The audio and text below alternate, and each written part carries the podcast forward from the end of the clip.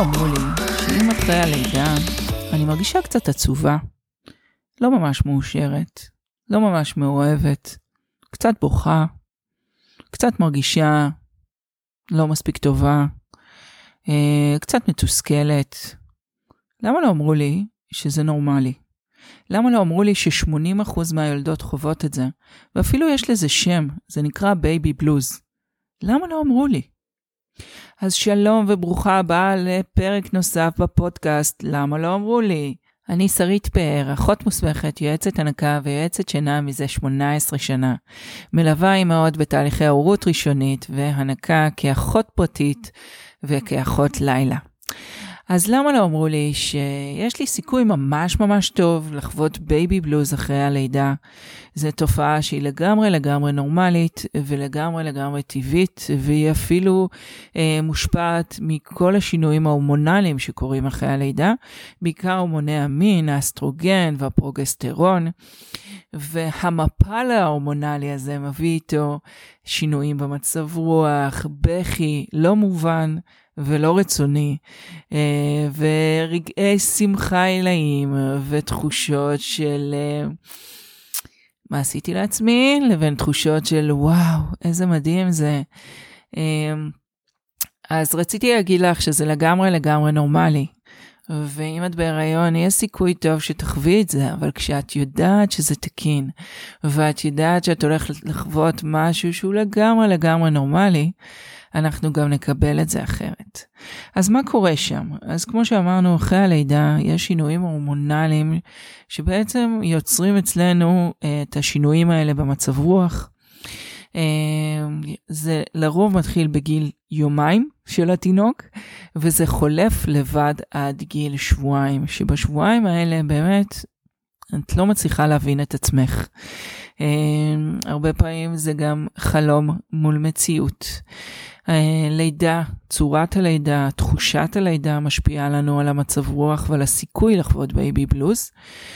אה, חוויית לידה היא משהו מאוד מאוד אישי, ואין לזה אה, דברים שאם עברת ככה וככה וככה, סימן שחוויית הלידה שלך היא קשה או קלה.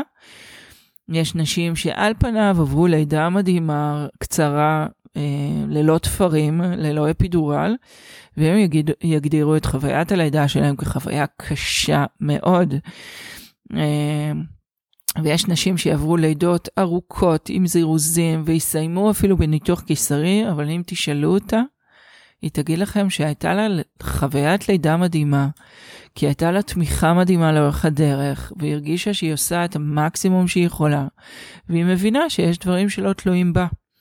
ואחת אחרת שעברה בדיוק את המסלול הזה, תהיה לה רגשות אשם על זה שהיא לא הצליחה ללדת בצורה שהיא דמיינה.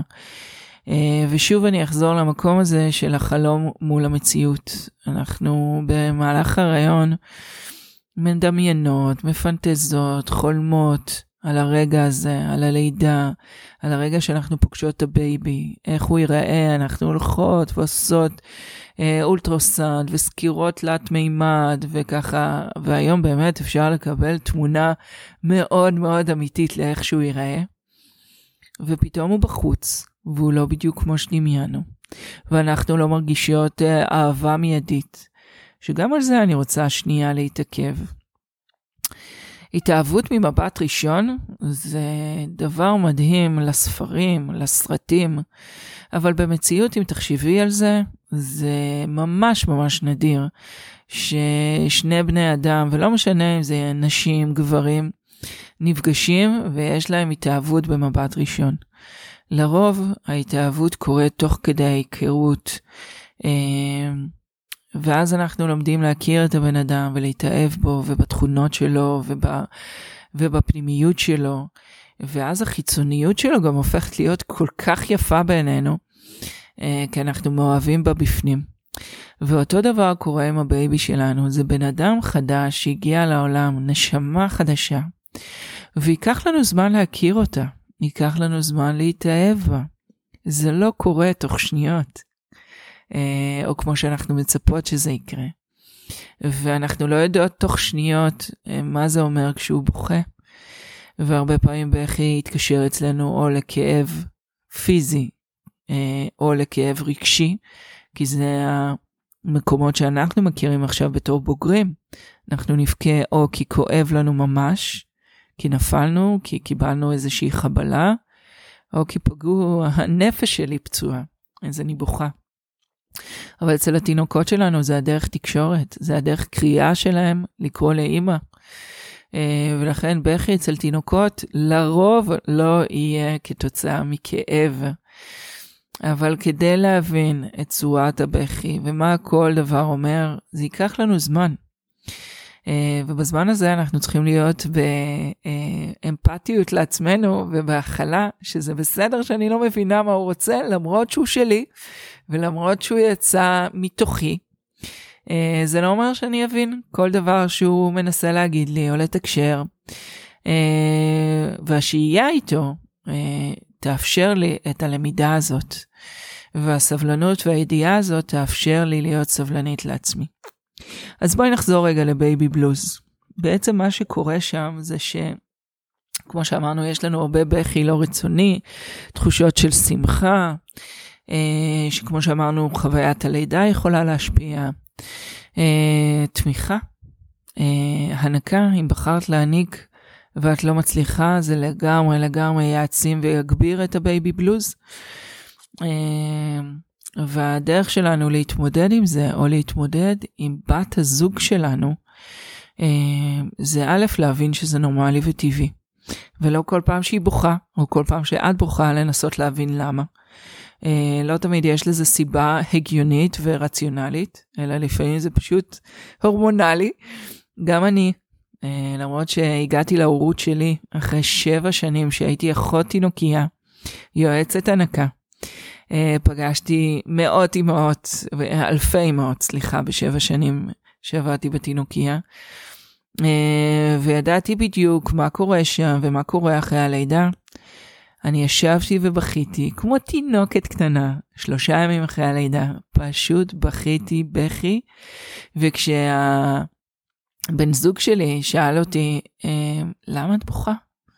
אמרתי לו, זה, זה הורמונלי, אני לא יודעת, אבל זה לא משנה, פשוט עזוב אותי. כי ידעתי שזה הורמונלי, אבל זה לא משהו שניסיתי לעצור או להסביר אותו, וזה היה היתרון שלי. שאני ידעתי כי ראיתי אלפי אמהות שמגיעות אליי למלונית בשיבא, ופשוט בוכות, ואני פשוט נרמלתי להם את זה, ואמרתי להם, זה בסדר, זה טבעי ותקין.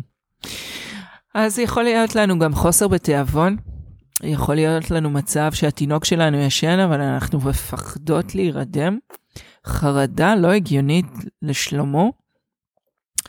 אמ, וכמו שאמרנו, זה חולף לבד עד שבועיים מהלידה. אבל מה קורה אם זה בעצם לא חולף? ומה קורה אם בעצם שבועיים אחרי הלידה זה רק מתחיל להחמיר? ופתאום אנחנו מוצאות את עצמנו, או את מוצאת את עצמך, עצובה כל היום. כבר אין שינוי אה, במצב רוח, אלא עצב עמוק, תהומי.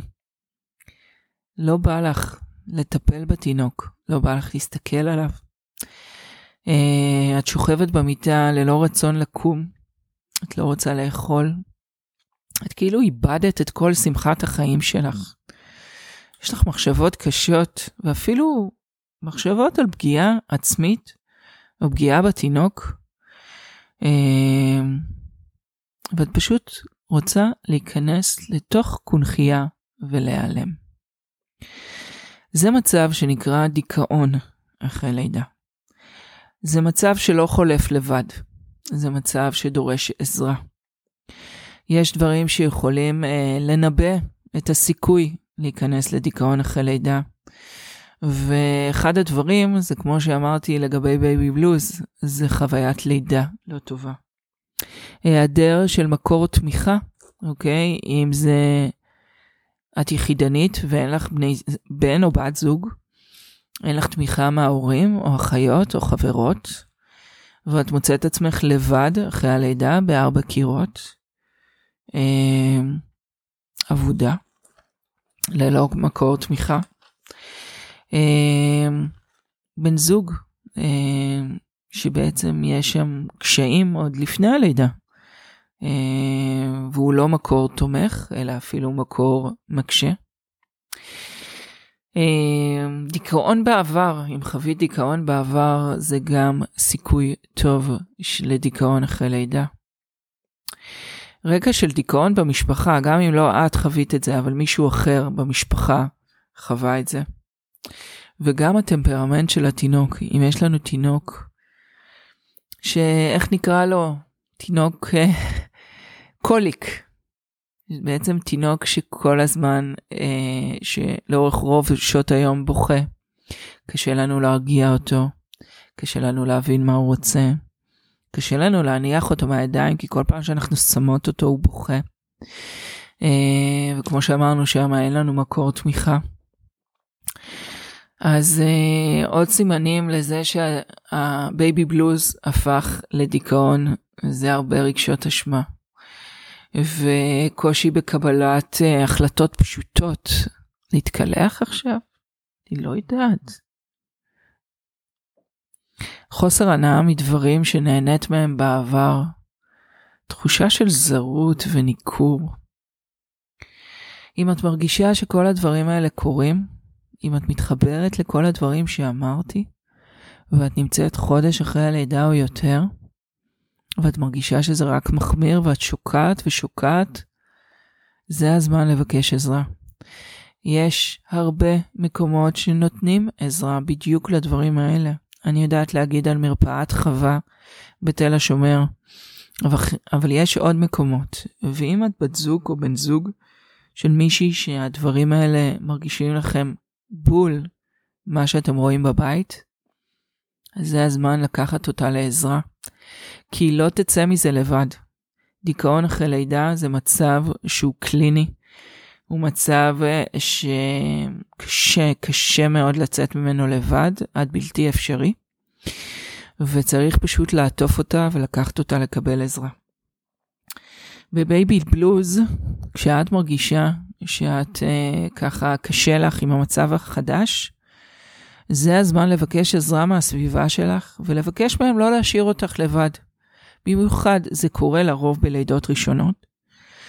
המעבר הזה מאישה עצמאית עם שליטה מלאה על החיים שלך, על הזמן שלך, על השינה שלך, לבין אה, אימא עם תינוק שבעצם לקח לך שליטה על החיים, זה הזמן לבקש עזרה מחברות, מהורים, מהבעל.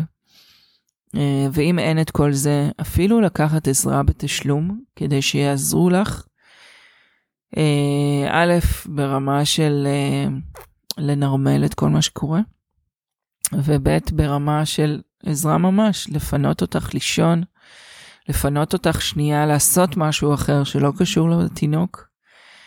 והמטרה של הפודקאסט הזה ושל הפרק הזה הספציפית זה להגיד לך שאת נורמלית לגמרי. ובייבי בלוז זה באמת משהו שחולף לבד, אבל הסיכוי שלו לחלוף לבד זה אם נעשה את הדברים נכון ונדע להיעזר אה, בסביבה שלנו כדי לעבור את זה בצורה טובה.